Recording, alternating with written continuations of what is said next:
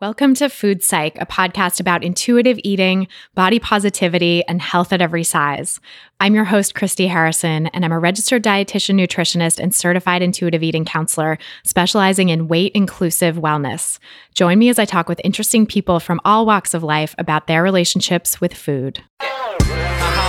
I, I, I remember I was teething, little gums bleeding. Evening, it was all about eating. When I became a teen, it was all about beef, and now I'm ready for the world. Try and sink my teeth in, stacking extra Hey there, welcome to episode 110 of Food Psych. I'm your host, Christy Harrison, and today I'm talking with Casey Berglund, who's a fellow Health at Every Size registered dietitian and also a yoga instructor who offers courses in yoga for mindful eating and living. We talked about how she went from having a really intuitive relationship with food as a child to restricting her food and trying to manipulate her body size, and then eventually going to school to become a dietitian, and how yoga and intuitive eating really factored into her recovery then. I can't wait to share this conversation with you in just a moment. It's such a good one. And as I mentioned last week, we're doing this new thing where we answer a listener question in each episode. So this week's question comes from a listener named Catherine who writes I've recently gained weight. It's frustrating for all the reasons you and listeners can imagine that I won't go into here. I continue to work with a therapist and nutritionist on eating intuitively, tackling my feelings around food and how they manifest with my anxiety, stress, etc. The problem is I recently found out that I have carpal tunnel syndrome and my doctor very nicely and diplomatically noted that it directly correlated with my weight gain. For the sake of my health, I need to lose some weight. But how do I balance that need with my desire to honor my body, give myself permission, and eat mindfully? So, this is a great question. And before I answer it, I should just say that these answers are meant for informational and educational purposes only and are not intended as individual medical advice. Ask your doctor if you have questions about your specific situation. Although, in this case, I'd actually say maybe ask a different doctor for a second opinion because this one did not give you evidence based advice. So, I can't quite tell from the question if you were saying that the doctor told you to lose weight after pointing out nicely and diplomatically that your carpal tunnel correlated with weight gain, or if they just pointed out that correlation and then you made the mental leap to thinking you need to lose weight. But I'll just assume for now that the doctor said that you need to lose weight and just say that that is not actually evidence based medicine because what we know, well, two things we know to be true from the health at every size research that I'm always talking about here. One is that there is no good way that we know of with all the decades of research that has been done on weight science, there's no way we know of to get people to lose weight and keep it off permanently. 95% at least of dieters regain all the weight they lost, usually more. And that 5%, or maybe even like 2%, according to some studies, that do maintain significant weight loss in the long term really do so by methods that I would consider disordered eating. So, restriction, over exercise, being obsessed with food, thinking about food constantly. The techniques they use are sort of indistinguishable from at least disordered eating, if not a full blown eating disorder, in the cases that I've read about. So, just think about that, right? Like the vast, vast majority of people who try to lose weight do not keep it off. So they might lose weight in the short term, but the weight comes back on, and usually people end up gaining more weight than they lost when they regain the weight. So it's not responsible, it's not ethical for medical providers to be recommending weight loss because we just don't have an effective method of weight loss. So they might be like, you know, it'd be nice if you lost weight, right, as per this fat phobic medical model that we have, but it actually is not sustainable or ethical to recommend weight loss. And there's no known way that we have for people to do that. So that's number one. Number two is that correlation does not equal causation, right? You've heard me say this probably before in the podcast. And you did mention that this was, you know, your doctor pointed out that there was a correlation between the weight gain and the development of carpal tunnel, right? But correlation does not equal causation, which means that just because you gained weight and you also developed carpal tunnel around the same time doesn't mean that the weight gain caused you to develop carpal tunnel, right? And this assumption that weight gain causes disease is at the basis of so much of our public health interventions and so much medical advice that people get to lose weight. You know, that's it's a fat phobic medical model that looks at research on correlations between, say, higher body weight and diabetes or a higher body weight and cardiovascular disease, because those correlations do exist. And there's good evidence showing that those correlations exist. But it's because we live in a fat phobic society that doctors and other medical providers assume that there's causation there. And the studies we have on the correlations between weight and health outcomes try to control for some confounding factors, but they don't control for really big things that are a likely cause of this correlation between weight and health, which are weight stigma, because we know from independent, you know, separate research that people who have higher levels of internalized weight stigma also have worse health outcomes on various measures, including blood sugar abnormalities and cardiovascular markers. And so that indicates, like, hey, maybe there's a relationship between weight stigma and developing some of these health outcomes that we, that the sort of conventional wisdom associates with quote unquote obesity, right? So it is not actually the body size, perhaps, that causes these outcomes. So there's more and more health at every size research coming out that says, yeah, it's not actually the body size at all or the weight gain at all that's causing these health outcomes, but that it's in fact internalized weight stigma. Or another one that's huge is weight cycling. And that is the clinical term for what we know sort of more colloquially as yo yo dieting. And all diets are yo yo diets, as my colleague Golda Poretsky likes to say. So, any diet that you go on, because of that 95 plus percent failure rate, right, pretty much all diets are going to be yo yo diets. And so, anytime you try to lose weight, you're going to end up weight cycling. And weight cycling, again, is independently associated with worse health outcomes, including things that are commonly associated with higher weight. And so, how we could read that evidence is to say, people in larger bodies or people who have maybe are in any size body, but they gain weight and they think they should be losing weight because of all of the social stigma and the fat phobia we live in in our society, those folks are more likely to have weight cycled, and weight cycling is what causes these worse health outcomes. So when, you know, we see on a grand scale worse health outcomes in people in larger bodies, it's not necessarily that their body size is causing these health outcomes, but rather the fact that they are likely to have weight cycled more in their life puts them at higher risk of these diseases and that they're likely to have internalized weight stigma. And you know the fat phobia that exists in our society has affected them has caused self-esteem issues has caused people to self-stigmatize. And self-stigmatizing is independently associated with worse health outcomes. So how does that relate to you and your carpal tunnel syndrome well, if you think about your history, I don't know what your experience is from this question, but have you weight cycled a lot in your life? Have you internalized weight stigma? Do you have disordered eating, which is also independently associated with worse health outcomes, right? And you know, at the individual level, if we look at what the correlation might represent, other than the fact that the weight gain caused your carpal tunnel, what about are you working a lot at a desk job, right? Are you at increased levels of stress in your work and have less time for self care and things like joyful movement and intuitive eating? And you're sort of eating on the go all the time. You're not moving during the day. You're sitting at your desk doing a lot of work with repetitive stress on your arms, right? On your carpal tunnels.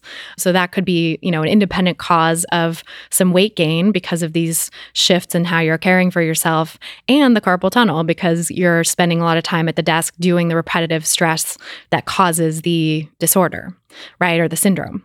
And so, you know, that's one example of how this correlation might not have anything to do with causation at all, but that it points to a larger issue of self care, right? Of needing to make some more time in your life for self care, both self care in regard to intuitive eating and joyful movement, or just spending a little more time thinking about feeding yourself and getting outside and enjoying a walk in the sunshine and taking some time away from your computer and away from the repetitive strain that is causing this syndrome for you, right? So that's just one example, right? Another thing that I can just think of off the top of my head that could be a reason for that correlation is say, you know, the opposite. Like if you work at if you you've started working at a really physical job that's very physically demanding, but it has a lot of repetitive strain on your arms, right? Say you're like working in a stocking job where you're stocking boxes in a factory or whatever, you know, something where you're using that part of your body a lot, right? And eh, say you're moving more for that job. And so you're actually building muscle, right? And so building muscle can cause your weight on the scale to go up. And that's one of the reasons why a scale doesn't really tell the story, why the number on the scale doesn't actually mean anything and body mass index doesn't mean anything re- regarding your health. And so, again, that's an example of how maybe there's this correlation between the number on the scale going up or your body mass index going up and the carpal tunnel developing, but it doesn't actually have anything to do with your body size. It has to do with the circumstances that created both of these conditions right? And, you know, so those are some individual examples. The larger scale examples include weight stigma and weight cycling. Like I said, poverty is another thing. You know, if you are experiencing poverty or struggling with finances and not able to afford as much food or as much time off, or you're having to scrimp to make ends meet and you're having to work more and have less time for self care and are under a lot of stress because of that, right? All of that can be causing more stress on your body that causes weight gain and the development of a condition like carpal tunnel. But again, the weight is not to blame for your development of carpal tunnel. So I hope that helps elucidate some of the reasons why we don't want to just assume that you quote unquote need to lose weight. And I don't know if that was your words or your doctor's words. And I think if it was your doctor's words, I would recommend finding another doctor who gets health at every size. You can look on haescommunity.com. That's H A E S community.com for a directory of physicians and other healthcare professionals who understand health at every size and have pledged to adhere to the principles of health at every every size, and I'm on there along with 10,000 other medical providers. So that's a really good place to start. And of course, if there's no health at every size physicians in your area, you might want to try just a different physician and explain to them, or even this current physician, because you said they they seem pretty compassionate and caring. Maybe you could explain to this doctor, like, hey i've i'm struggling in my relationship with food and my body and i'm doing this thing right now where i'm working on giving up the diet mentality and learning to eat intuitively recovering from disordered eating. And the advice to lose weight actually doesn't work for me and isn't appropriate for where i'm at at this point. So can we please not talk about my weight in that way? And help me figure out what to do about the carpal tunnel that doesn't have anything to do with weight loss, right? That has to do with stretching and strengthening that area, giving it some time off, some rest, other techniques that might help that have nothing to do with restricting your food or changing the size of your body. So I hope that helps. And those of you listening, if you want to ask any questions or a listener, if you want to ask any follow-up questions about this, head over to christyharrison.com slash questions to ask your question today. Today's show is brought to you by Lola, a new kind of company for people who get periods. It's a subscription service that delivers a fully customizable mix of tampons, pads, and liners right to your door every month. I can't even tell you how much easier this has made my life. I've been getting my period for literally more than two decades, and yet somehow every month or almost every month, I still find myself digging through every bag and purse and drawer in the house because I'm trying to find a random tampon or pad and I haven't stocked up, I haven't prepared. But now with a Lola subscription, I'm always ready. It's also super flexible, so you can get the mix of products that's right for your body, and you can change, skip, or cancel at any time. My favorite thing about this company, though, is that they're super cool and socially conscious. They make everything with environmentally friendly organic cotton, and they donate products to homeless shelters where menstrual products are actually among the most requested and least donated items. These things really shouldn't be a luxury, and Lola is helping people in need get access to them, which I just love. So definitely check them out. And for 60% off your first order, visit mylola.com and enter psych at checkout. That's mylola, M Y L O L A dot com, and use the promo code PSYCH, P S Y C H. We're also brought to you today by Audible. Audible has the best audiobook performances, the largest library, and the most exclusive content.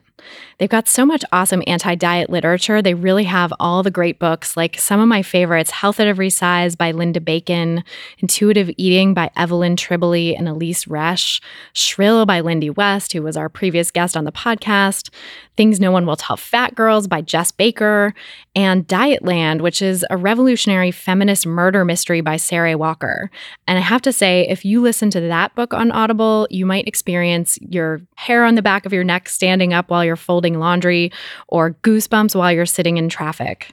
Because with an Audible mystery performance so powerful, you can feel the suspense anywhere you go, anywhere you take your audiobooks to listen. Start a 30-day trial and your first Audible book is free. You can learn more at audible.com slash psych. That's audible.com slash P-S-Y-C-H. We're also brought to you today by Casper. The Casper is an obsessively engineered mattress at a shockingly fair price. It has supportive memory foams to create an award winning sleep surface with just the right sink and just the right bounce. And I can attest to this personally because my fiance and I have had a Casper for about a year now, and it really has like this nice, pillowy, soft quality that I like. And somehow it's like firm and bouncy enough that he likes it, and it works for both of us.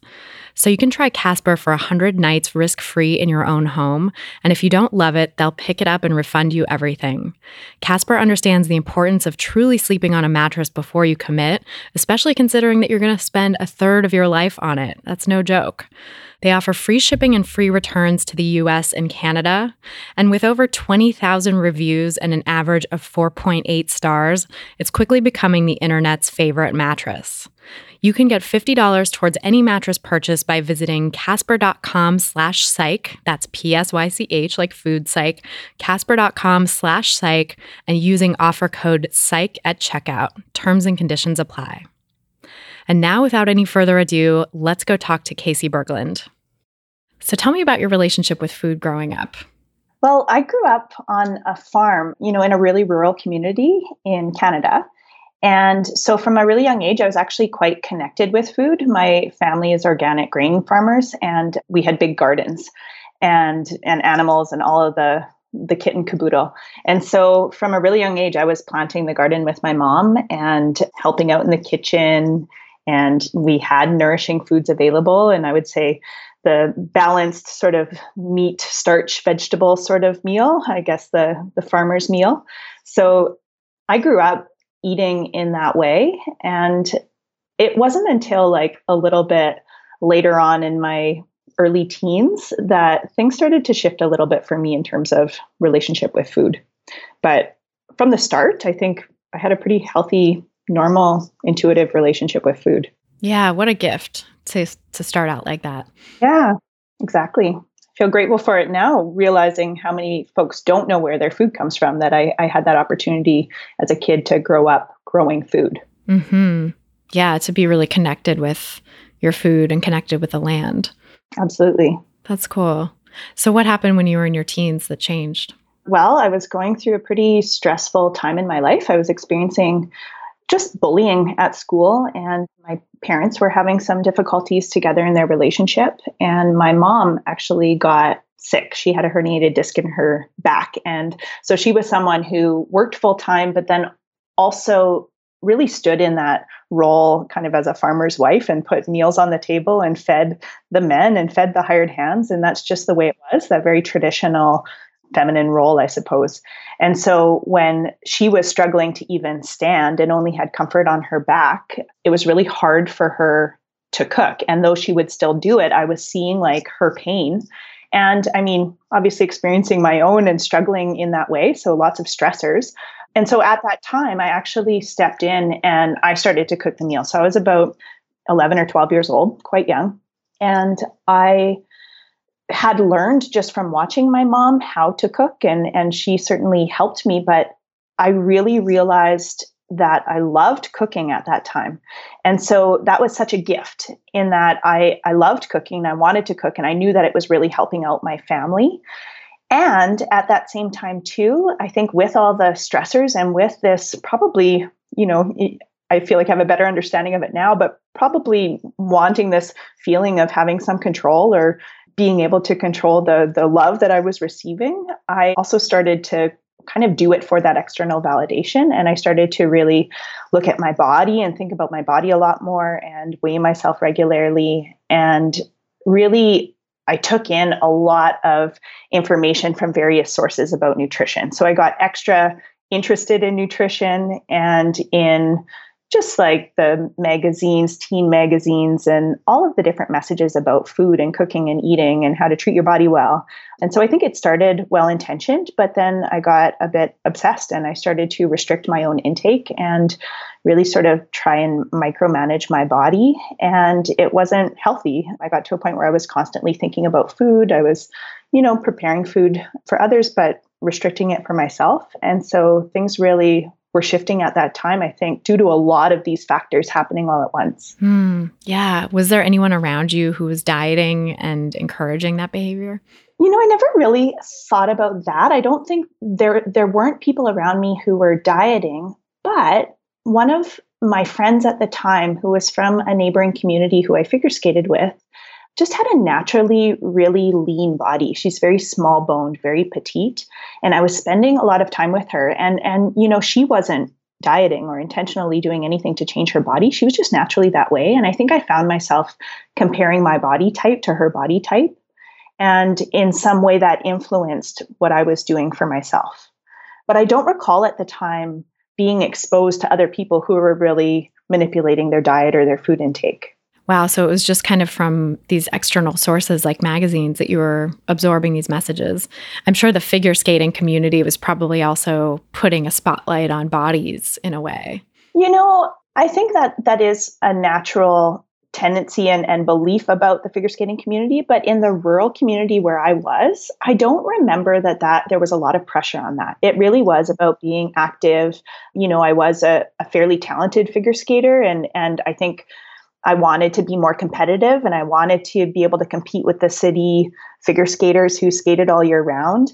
And so perhaps in some way those that did influence me, but I don't recall it being a huge thing at the time.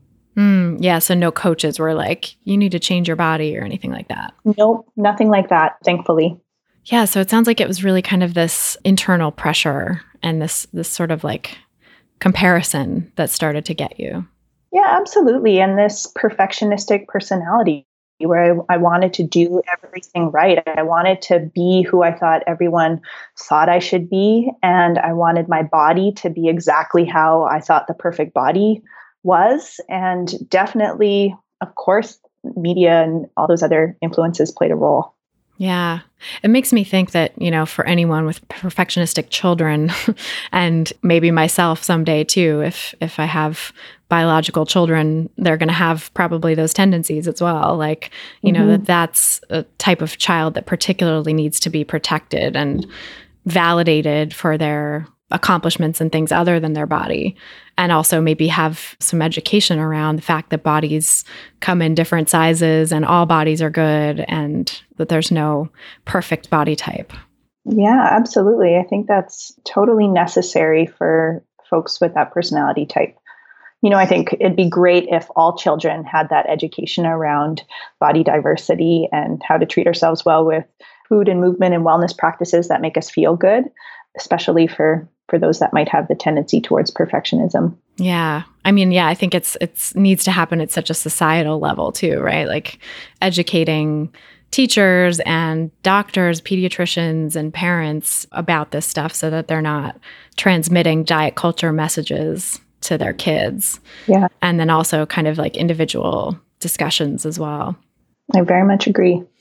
Yeah. So it sounds like you didn't get that kind of education. You didn't get help with this stuff at the time. No. No, I think it was it was really lacking and I'm not sure that it was something that we saw in our community. Like, I, I don't know that there was much awareness of eating issues. Like, I didn't even know what a dietitian was, for example. And in the community that I grew up in, it was a 200 person community where we didn't have a hospital in the community. And the neighboring community had a doctor that would come in and out, but definitely no dietitian. So, just the resources, I think, were a little bit lacking there, and the knowledge and awareness perhaps lacking or at least that's my perception of it. Yeah, it sounds like it was just not, there weren't a ton of resources there. Yes. And so what happened from there? Well, so this all happened over the summer. My weight had decreased and I was, I guess, working pretty hard on, in the summer. I, I took in the whole garden. I made the the pickles and the salsas and all those things and, and still was trying to like keep everything together. And then inevitably I went back to school in the fall. And a few things happened that really, really impacted me. One was a home economics teacher had said something to me about whether I was sick over the summer, like, you must have been really sick. And I was like, oh, no, I wasn't, you know, and, and it, but it hit me in, in a way that, I don't know, it just felt really uncomfortable that she was judging me in that way.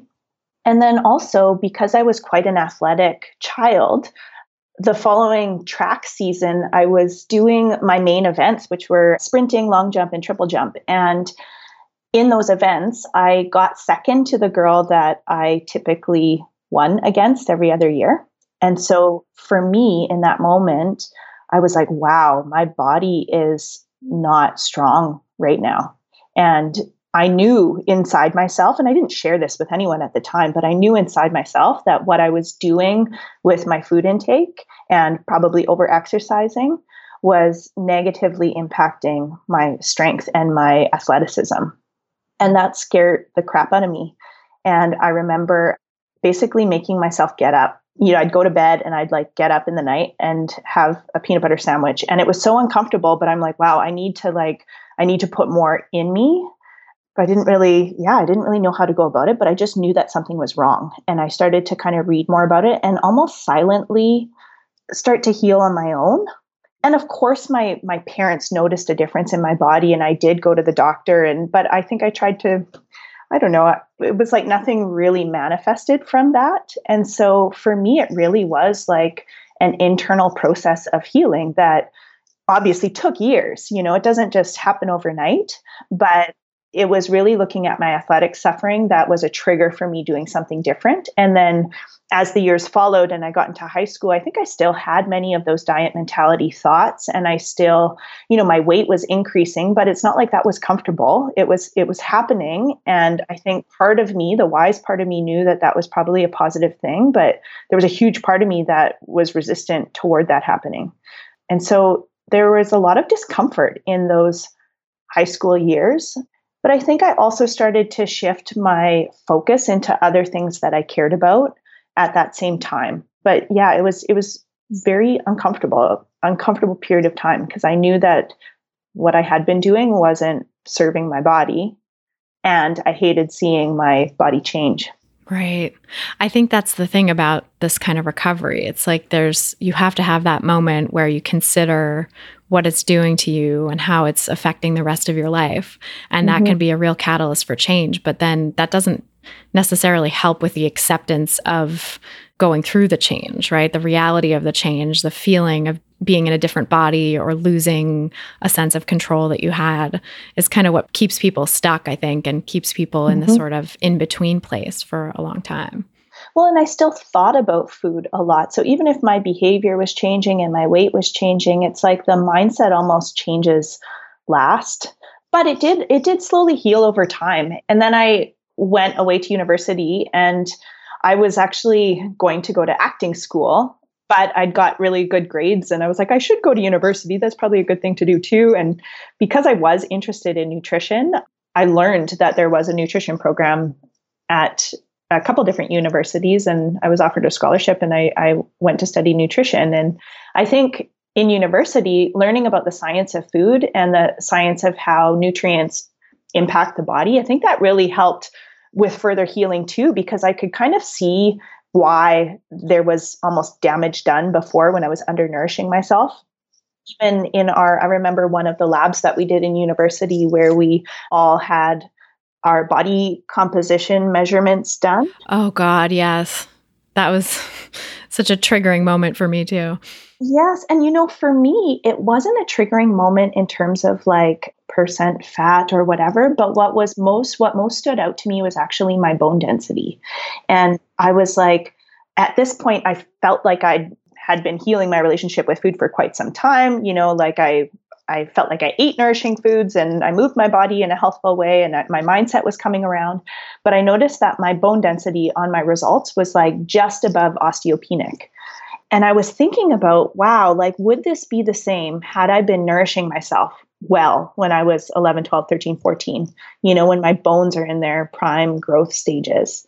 So that for me was was more fuel for the fire of like nourishment and and not under eating.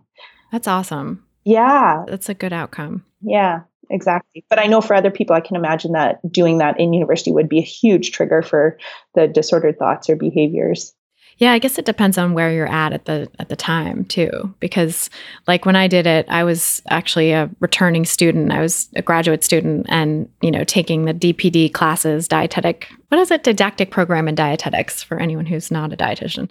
Mm-hmm. So, you know, I was doing those classes like pretty far into my also kind of long and winding recovery.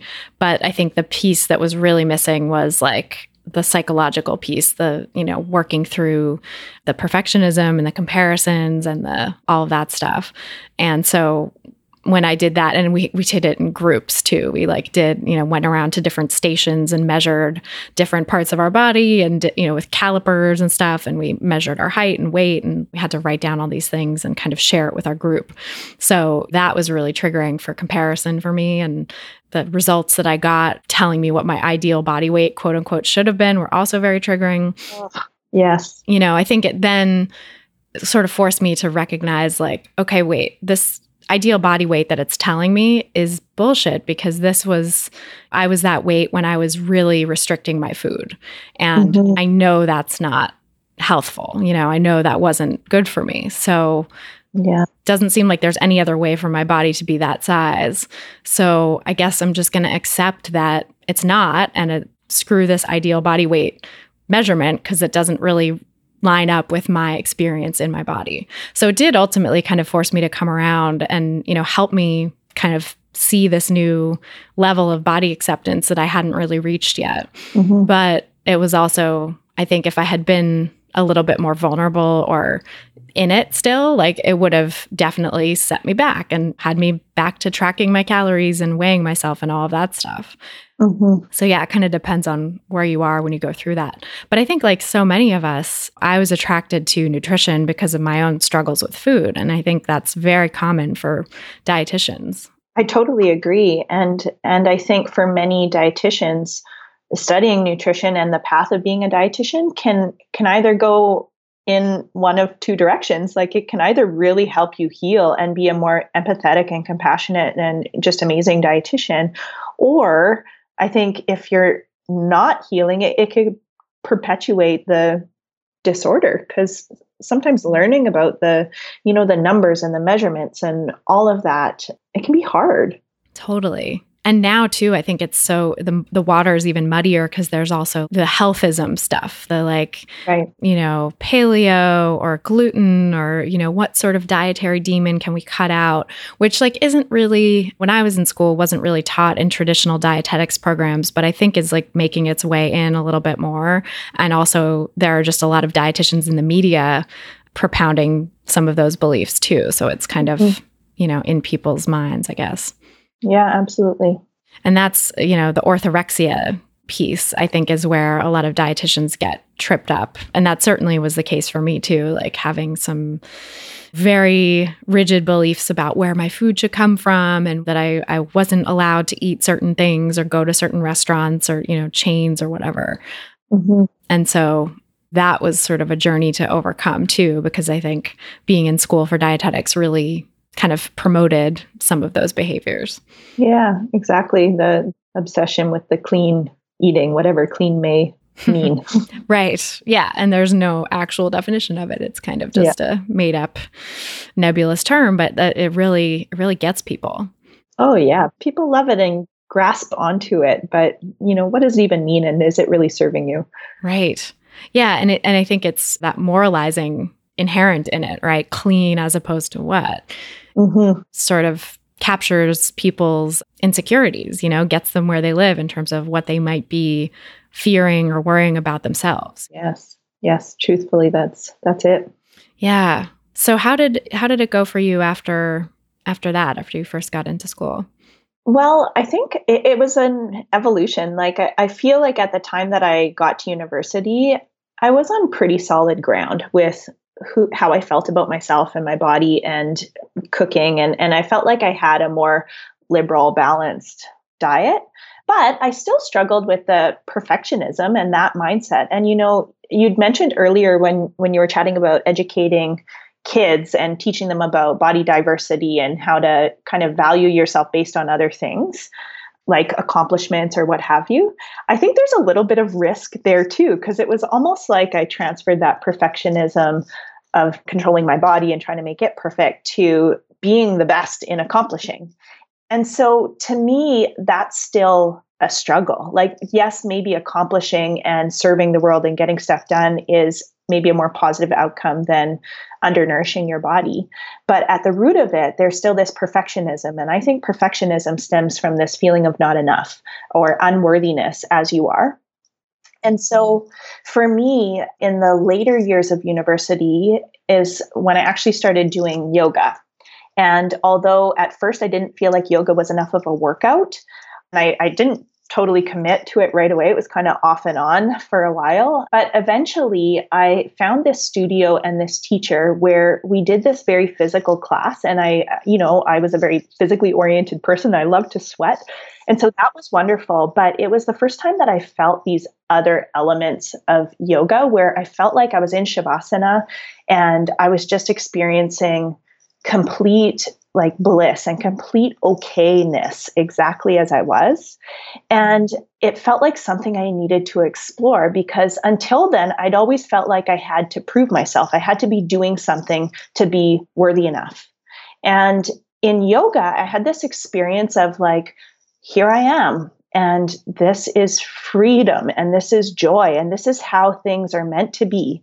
And even just some of the philosophy that that particular teacher wove into the class, it really resonated with me and I think helped me to be on this path towards healing the mindset and the kind of energetics almost around how I was treating myself. So leaning into that initial feeling, that bliss feeling, that joy feeling, I kind of continued to do yoga. And then it brought me so much more. And I think a whole new level of transformation and healing with how I felt about not only my body and food, but just myself, period. And I think that's still a continual process for me and for many people who have experienced that benefit in the practice of yoga. Yeah, totally. Yoga was really, really helpful for me too in my recovery um, because it was kind of the same thing. I was used to like, you know, workouts and I was over exercising and very sort of aggressive about my movement. And yoga I actually started doing because of pain, because I was having a lot of back pain. And a physical therapist mentioned that I could do these stretches and do this whole sort of stretching routine at home and like was kind of annoying to have to do it every day. Or I could try doing yoga and that would incorporate some of the same stretches and help release my back and stuff like that. So I started checking it out from that perspective and didn't expect to have so many ripple effects from it in my life, you know, but I think it's it really is such an important thing for people who are tightly wound and perfectionistic and achievement oriented to practice letting go and practice just being in the moment, being okay with what's here, because that was something I had never experienced and I was never taught to experience. You know, it was always about achievement. My family was always about achievement. My academically, everything was oriented that way. So I just really ne- had never had that experience until doing yoga. Yes. And that was the same for me. And I, I think on a cultural level, we do praise we praise almost this A type perfectionistic personality, these high achievers, high accomplishing people.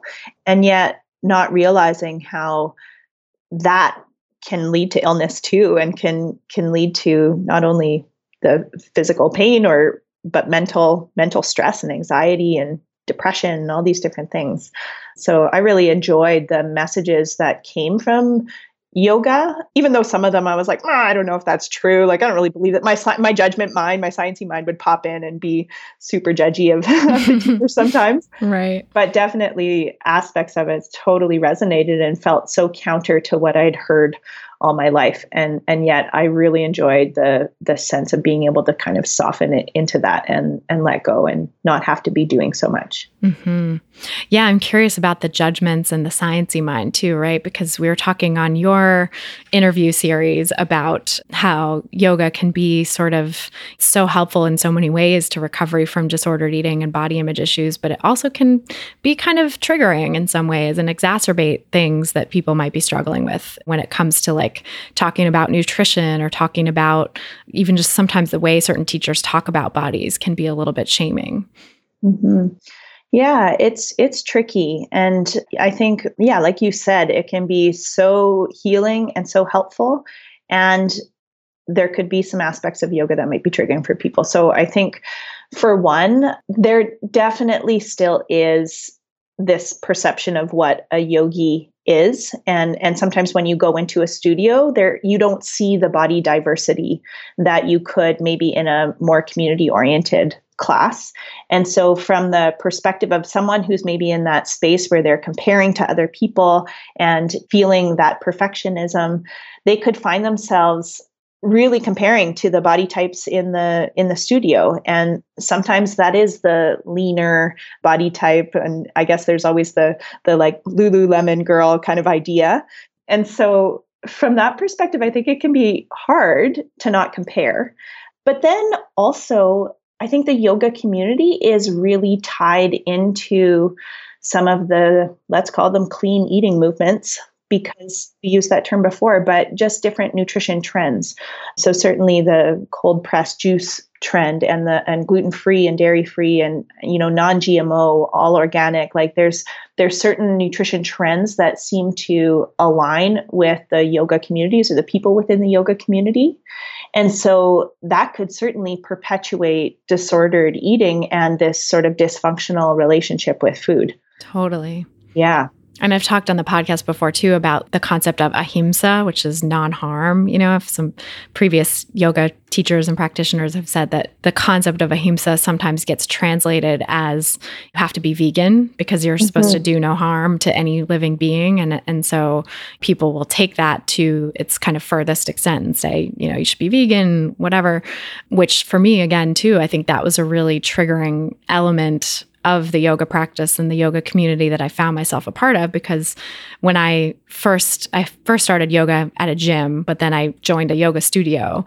And it was one of those studios that happened to have a lot of people who subscribed to this idea and who would like preach about veganism in their yoga classes in a way that was super unhelpful to me at the time and and really I think not very helpful to most people you know I think there is certainly a place to think about your impact of you know the impact of your food choices on the environment or whatever but not over and above the impact on your own self care. Like ahimsa, non harm, has to be non harm to yourself first and foremost, you know, non harm to you so that you can go on to to do good in the world. And if you're being harmed by restrictive eating and dieting, then the last thing you need is another restrictive eating practice being forced upon you in the name of like being a good person. That's just so sure. so confusing and damaging.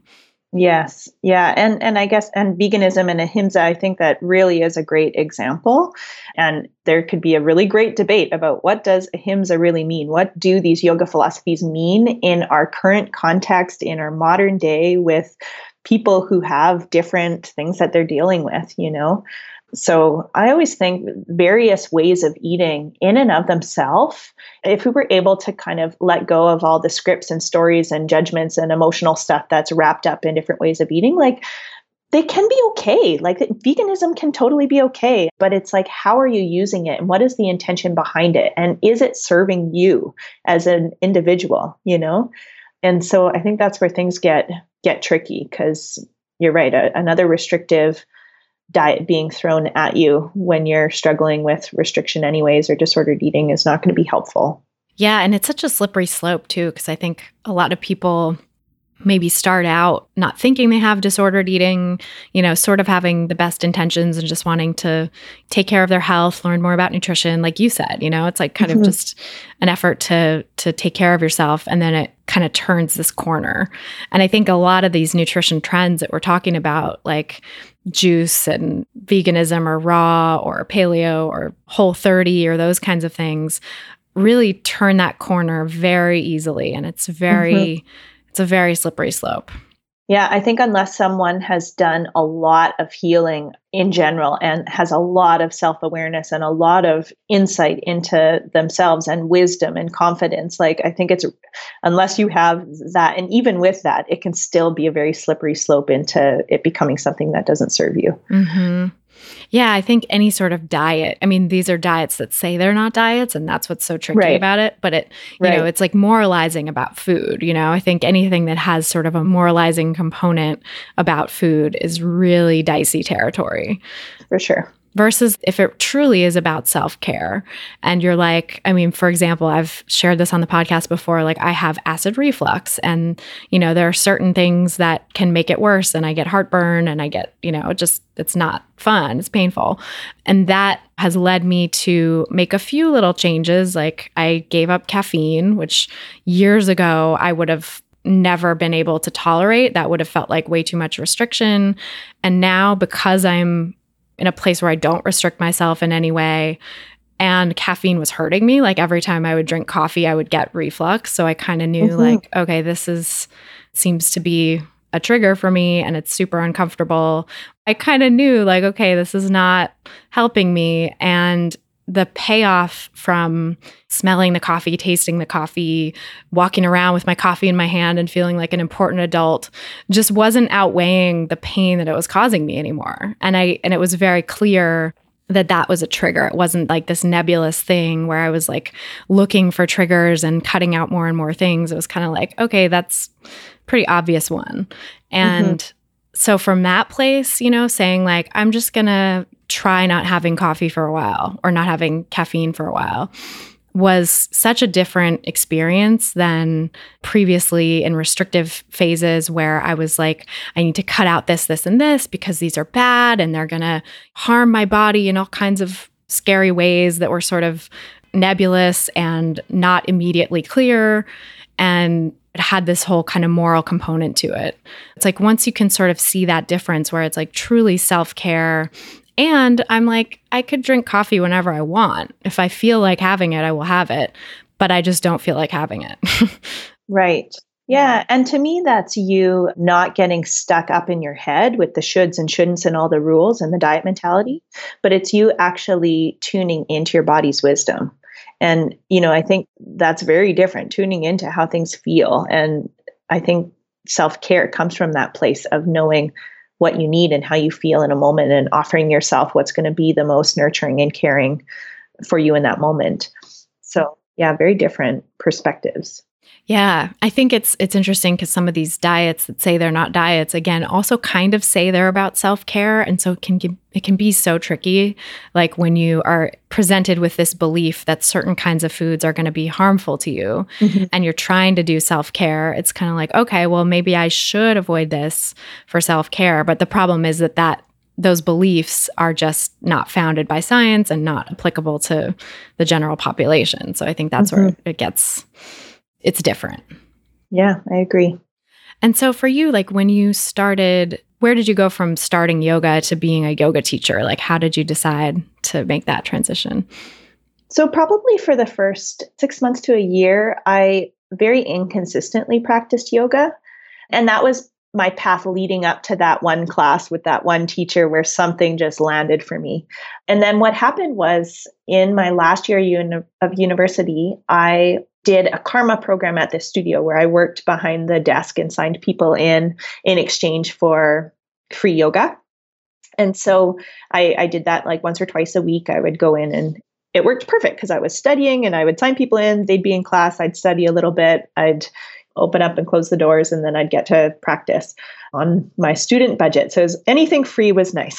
so in that space, I, I just started to practice more regularly. And because of this way that it made me feel, it was like, wow, I just craved more of it. It felt like self care for me in that moment was like, can I allow myself to have more of this positive feeling and this positive approach to exploring my my body and movement?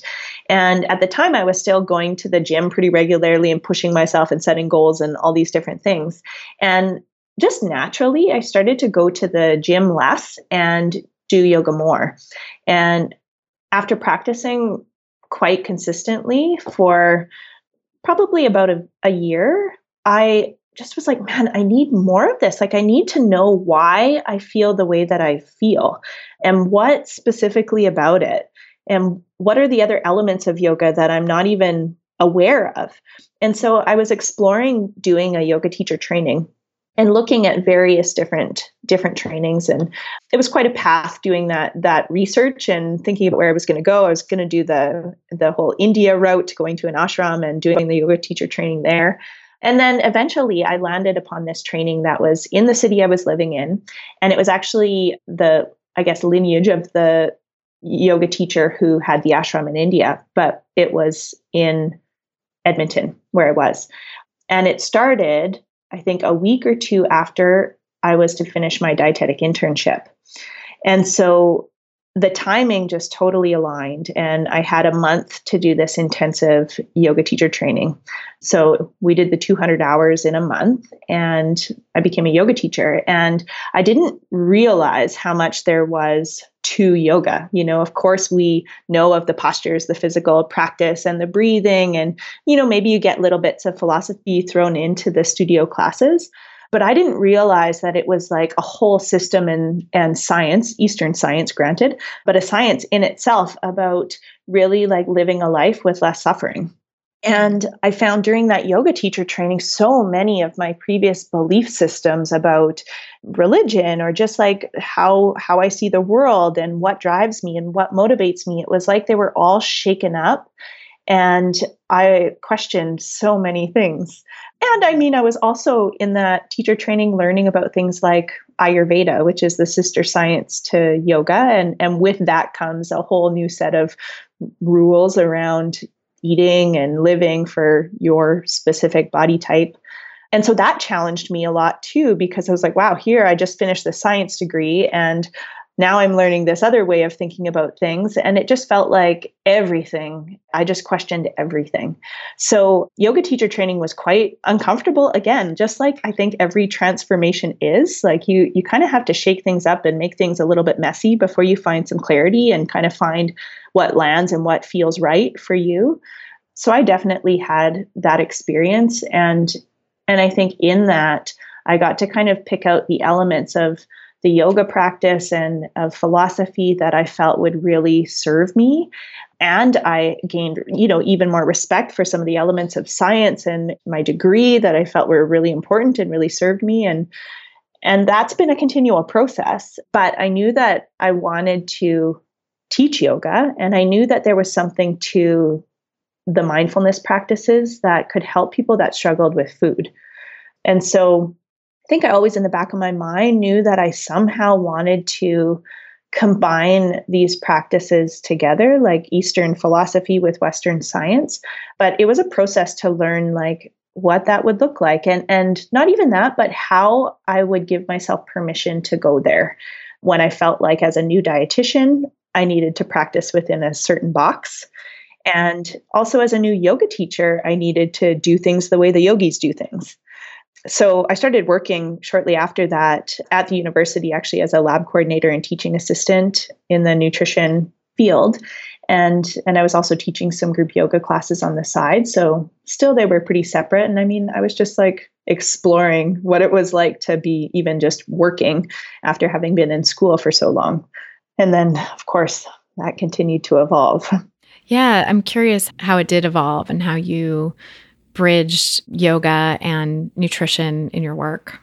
Well, I think after after really working in a conventional way in both areas in nutrition like I, I, eventually worked in the hospital in chronic disease management worked with people with diabetes i worked in an obesity clinic i worked in kidney failure and also doing the very typical kind of yoga teaching route i just always felt like there was more that i could offer people or that there was more that was needed than you know telling people what they should be eating.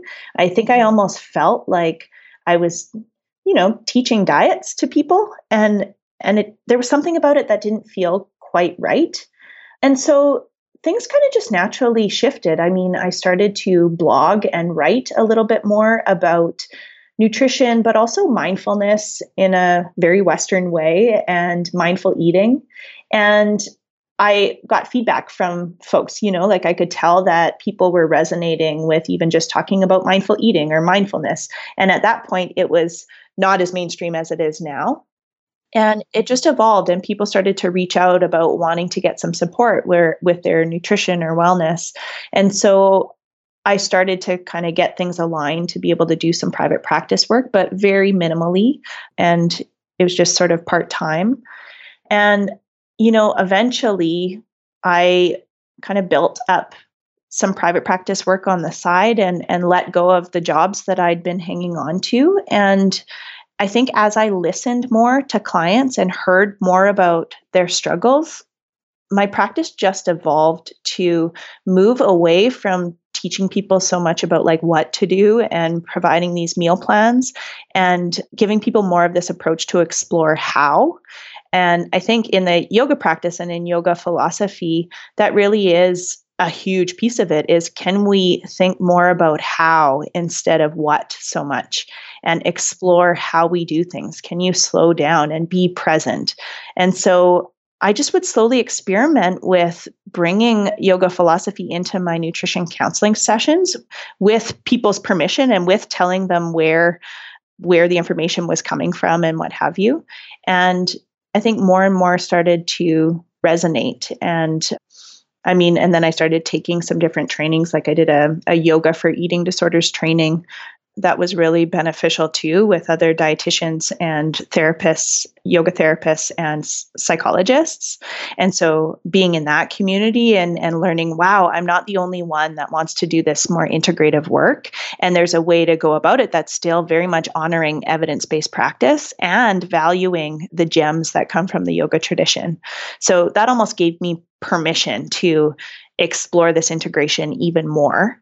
And now I would say that that's totally my niche. Like I have a yoga for mindful eating and living program where I take themes from yoga philosophy and apply them to to help people explore their relationship with food and their body and how they treat themselves and how they practice self-care.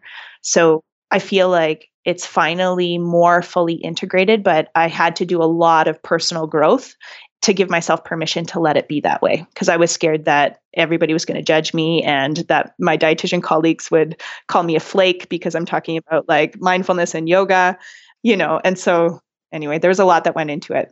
Uh, I can so relate to that too. I think like my own journey was was kind of similar in the sense that I started out in one career in journalism and then I made this big leap into nutrition and dietetics and I kind of went from nutrition policy and chronic disease management and prevention into eating disorders and disordered eating and intuitive eating and health at every size. And so kind of making that that shift in my second career too, while trying to bring my first career into it, you know, and having the podcast and and working when I first started working in an eating disorder setting, I was already doing the podcast and just felt like, oh my God, you know, if people here and they and people that I worked with discovered my podcast and were excited about it. And I was like, oh my God, like I'm so ashamed, you know, what mm-hmm. I'm saying things wrong. This was the first season and I was just getting comfortable talking about my own history and talking to people about disordered eating. And it was like so much shame about owning that I was doing this other thing that kind of bridged into my work in eating disorder treatment, but it was also kind of a different thing. And nobody was doing podcasts at the time, or at least nobody mm-hmm. in this space. So it felt very scary, definitely. It, t- it took a while for me to own, like, no, I'm doing this and there's a purpose to it. And it's kind of my niche. And that's good. That's okay. Because Yeah. if you're sort of on a path less taken, I guess, it's Mhm. hard sometimes to feel confident and rooted in what you're doing. Absolutely. And, you know, I think that's growth, though. Like I said earlier, I think things get messy before they get clear. And when you're ready for that next level of just like owning who you are and what you bring to the table, it's, it's, hard to build confidence in that when it feels like you're the only one doing it. hmm Totally. I know. And and that's where the best new creative paths really happen is like people bridging things and kind of creating a new product or service or niche where there wasn't one before. So it's That's right. it's actually super important to be doing that, but I think it's it's scary for the people who are doing it, especially if we're like perfectionistic, you know, people who thrive Yeah. on on approval, right? And sort of metrics and things that can measure our success. It's like god, nobody's doing this. This must mean there's something wrong with it. It's weird. It's, you know, Mhm. and I don't have someone I don't have this sort of outside metric of approval to like fall back on or have, you know, someone tell me I'm doing it right. Yeah. Yeah. And I think once you start entering into that sort of unknown space and it does get more comfortable and you do get more confident with it, but I think I still will have those moments regularly. Even, you know, even I think I've been doing this work with mindful eating and you know a non anti-diet sort of movement but i didn't even really realize until probably a year ago that there even was or were other professionals that identified as health at every size professionals i didn't really even know what that was. And like even discovering your your podcast i was like wow you know i so resonate with so many things of what this this christy lady is saying you know?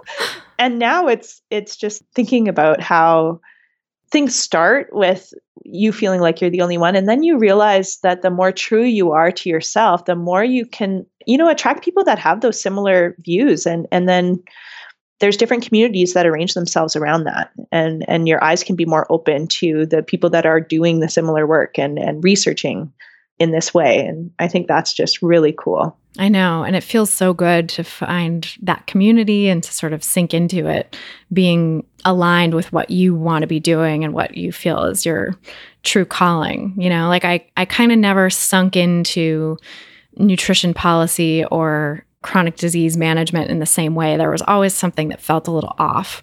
And I Mhm. feel like once I discovered health at every size and intuitive eating, I was kind of like, oh, yes, this is it. You know, this feels Mhm. like me. This feels Right. like, you know, what I already sort of practice or, you know, I'm coming to to sort of understand through my own work and my own living as a human being, you know, because Mhm. I think, yeah, as I, I went through my own recovery, intuitive eating was a huge part of it for me.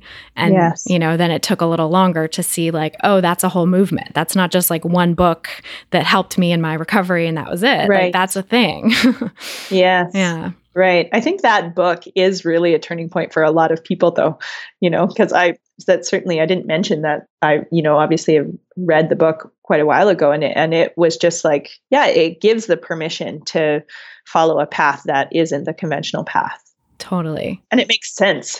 Yeah. Right, right. And it aligns so well with yoga and mindfulness and self compassion and all the things that, you know, it sounds like you were sort of learning and understanding in your yoga teacher training and your yoga practice. And I sort of got a little bit from yoga as well, and also through therapy and reading about self compassion and all of this stuff. So it's like kind of plugs in if you're if you're kind of receptive to it. Absolutely. Yeah. And I think it doesn't if you're not ready for it too. That's the other thing. It's like if you don't have that sort of background, it might seem totally ridiculous. Like, what is Mhm. this? This will never work for me. And I think that's the perspective that a lot of critics of intuitive eating are coming from when they write articles about, like, well, intuitive eating doesn't help people lose weight. And it's like, that's not the point. But Yes. you know, if you're coming to it from that perspective and that paradigm, then yeah, maybe it's just another diet fad. Right. Yeah. It can be approached with a diet mentality, just like any other plan can be approached with a diet mentality. Exactly. Yeah, that's why I think, you know, rejecting the diet mentality is such a key principle of intuitive eating that mm-hmm. in a lot of cases, like where intuitive eating is sort of taught at a more general level, like that gets missed. And I think that's mm-hmm. that's the first chapter of that book for a reason, you know? And the yes. the authors since the publication of like the third edition at least have evolved even further into the health at every size model and sort of really come out and said like, you know, rejecting the diet mentality is essential. You can't telling people to diet is unethical. It doesn't work. You know, we have mm-hmm. to we have to let this go, you guys. mm-hmm. That's I think that's hard for people who are really still steeped in it and where there hasn't been a reason to let it go yet. Yeah, absolutely. And when and when that kind of cultural systems aren't letting it go either and the researchers aren't letting it go you know like mm-hmm. i don't know it's it is hard yeah and like this article that just came out about i mean as we're recording this it just came out but supposedly saying like you can't be fat but fit and this supposed study that debunked that, which in reality, the study is not published or peer reviewed. It was just a presentation at mm. some conference. And media outlets are jumping on it and picking it up and running with it. And then it's causing panic in people being like, oh crap, you know, is this non diet thing like really not going to work for me? Am I going to be unhealthy? You know, there, it's there's so much fear and fear mongering in the medical community, especially around this stuff.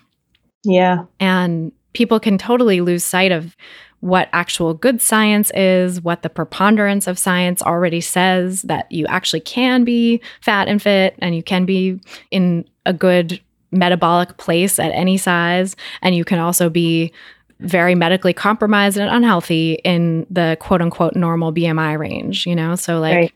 BMI has been thoroughly debunked. And mm-hmm. so to see like more studies coming out that are are really relying on BMI and saying that it's an appropriate measure is just like, oh, where have you been? Like, uh, I know why you're living under a rock. like, I know all this it other just evidence. makes our job harder, right? But but mm-hmm. important, I guess, too. You know, totally. Yeah. Yeah, we were talking a little bit off mic about like living in diet culture as professionals in this field and how we're always having to navigate it too and sort of figure out how to respond both on behalf of just our own understanding and on behalf of our clients. Yes, definitely. Like I I find well, to a certain extent, sometimes we do, you know, you resonate with the people who have similar belief systems to you. And so I think sometimes I'll catch myself and I'll be like, am I just like in this body positive like bubble kind of?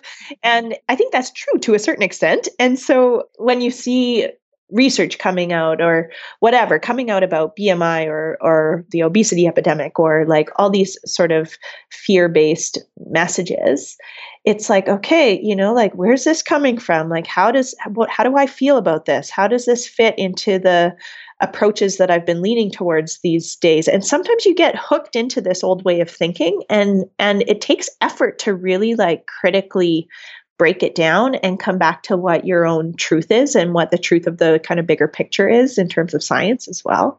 But it's a challenge and i think i think good professionals are open to seeing these different perspectives and kind of constantly drawing back to what what feels most ethical and what makes the most sense. But it's not without its own challenges Totally. Yeah, and I think that's that's such an important point to share about and talk about too is that like it's so normal for even professionals who are steeped in this stuff to sometimes get hooked on an idea and go along that mental path for a minute just like our clients are doing and and many times more sometimes, you know, because it can feel so so urgent for people who are really in it and struggling with body image and this stuff. Yeah. Like it can feel so urgent. Like, oh my God, I, everything I thought I knew was wrong and I have to change yes. right now, you know? And we're right. like, as professionals, we experience maybe a fraction of that, you know? So it sort of gives us some empathy, I think, for what people go through on a day to day basis in diet culture. Yeah, things can be pitched in very intriguing ways that make you think about it and wonder if it's right and wonder if it's true. Mm-hmm. Well, yeah, and as a, you know, a journalist as well who's covered food and nutrition for a long time, like I have definitely seen that there is editors want stories that are new and different angles on things that we thought we already knew you know the sort of like uh, what is it called like the sort of the hot take or like yes. you know the the new perspective on an on conventional wisdom mm-hmm. that is a very privileged and prized thing in journalism. And when it comes to health and nutrition journalism, that often takes the form of like taking tiny studies that are very preliminary, that don't actually have results that would be generalizable to the larger population, and writing these fear mongering headlines about them and suddenly creating all this panic in people. And then, you know, the first paper or magazine that publishes the story, suddenly everybody's on the story and they're like, oh, we've got to do this too. Or, you know, maybe mm-hmm. a press release goes out. And so every every outlet gets the press release and is like, ooh, we got to jump on this. And it's a whole thing. Like it's an industry. We forget sometimes that like media is an industry Mm-hmm. and that people have to get paid to keep it going. And how do you get paid in this sort of climate of just information saturation, information overload? You have to have something that is like evokes emotion and rises above the rest of the crowd of noise, you know? And usually the emotion that sells the best is fear which is really, really sad. Like, I mean, there is research done on which kinds of headlines work the best. And like negative headlines and fear based headlines do a lot better than positive headlines that reinforce what you might have already known or make you feel good about yourself. Mm-hmm. And so that's what we're fighting against. You know, that's one thing that I think media literacy in that regard, not just media literacy about how bodies are photoshopped and manipulated and unrealistic, but also media literacy about like how science journalism and health journalism and nutrition journalism gets done mm-hmm. is super important because, yeah, you got to just be skeptical of everything that comes out, I think. Yeah, totally. And, uh, you know, as someone, as a dietitian who does media work, I'm just like thinking about how my work in media has evolved over time. And I'm super grateful for now having relationships with certain media outlets where I can go on and teach like a self compassion meditation. But at the same time, they're like a little skeptical of it. You know, like it's it's not like that's that's not an easy sell compared to saying like do these three things to, you know, lose weight or whatever, right? Right. Yeah, that's the stuff that is such an easy sell that always, you know, there's sort of perennial stories about that stuff that media outlets want. Yeah. Yeah, yeah. it's a it's a harder road. Yeah. For sure. But I've I've kind of been heartened by the podcast at least in terms of the reach that it has and the popularity that it has being fully rooted in health at every size like i will never do you know i did back in my first season do a couple episodes about weight loss because i didn't know any better but Exactly. Yeah. I struck those from the archive. They are gone. And I will never again do any episode that glorifies weight loss or have fear mongering headlines about your body and how it's broken or anything like that. You know, it's just, it's not ethical. And I think that it's possible to do something that's profitable and popular in an ethical way. Mm-hmm. Yeah, I think that's great about what you're doing with with the podcast, and it's so. It, I mean, it highlights that people do want meaning too, and they do want these positive approaches.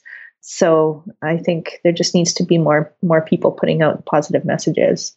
Yeah, and not getting caught in that trap of like, oh, but we still have to tell them that they're going to lose weight or oh, we still have to toe the line a little bit, which is a it's an evolution for everyone. Like mm-hmm. I certainly had one foot in health at every size and one foot in like traditional weight management for a while, you know, and it, it was because like any dietitian i had schooling that just taught the traditional weight management approach there was no alternative presented so it takes some time to get steeped in it.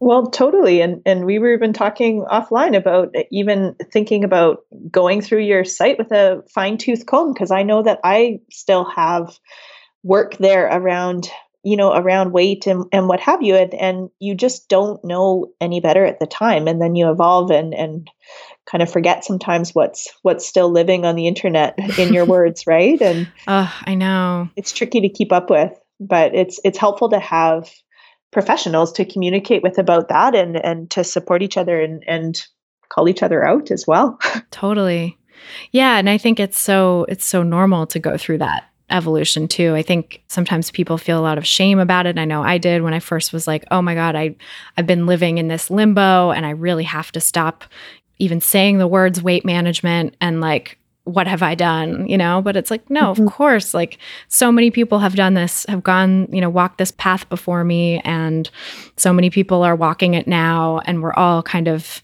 in an evolution constantly, whatever our profession, whatever our life path, right? Yeah, we're still human and we're still susceptible to diet culture messaging, right? Yes. Evolving away from that is the road less traveled. It really is. And diet culture is so insidious. It's like something might not seem like it's diet culture, but it actually is, or it takes a lot of kind of thinking about the how, like you said, thinking about how you're presenting something or how you're relating to something or where is this coming from? Where is this message rooted? Is this rooted in body positivity and respect for all bodies, or is this rooted in an idea that your body's broken and needs to change? Mm-hmm. And yeah, I think we're all on this path. So, any professionals who are going through this, I, I have so much compassion for you. Yes, absolutely. Well, tell us, speaking of your website, tell us where people can find you and learn more about your work. Sure. My website is worthyandwell.com. And what I'm most excited about right now, at least at the time that we're recording this, is a cross Canada road trip that I'm doing this summer, 2017. That's so exciting.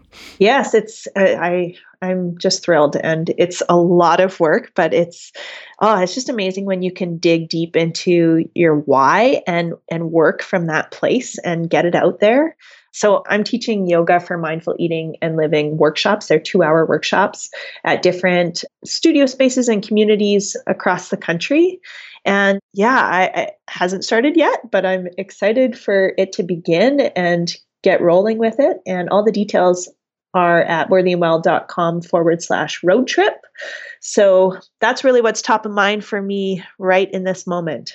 That's so exciting. I'm going to put a link to that in the show notes so people can find you. We definitely have a lot of listeners in Canada, so I would encourage them to to go find you at one of these workshops. Yeah, I hope so. I, I just really want to build community and connection with people in a in a kind of grassroots, in person, face to face sort of way.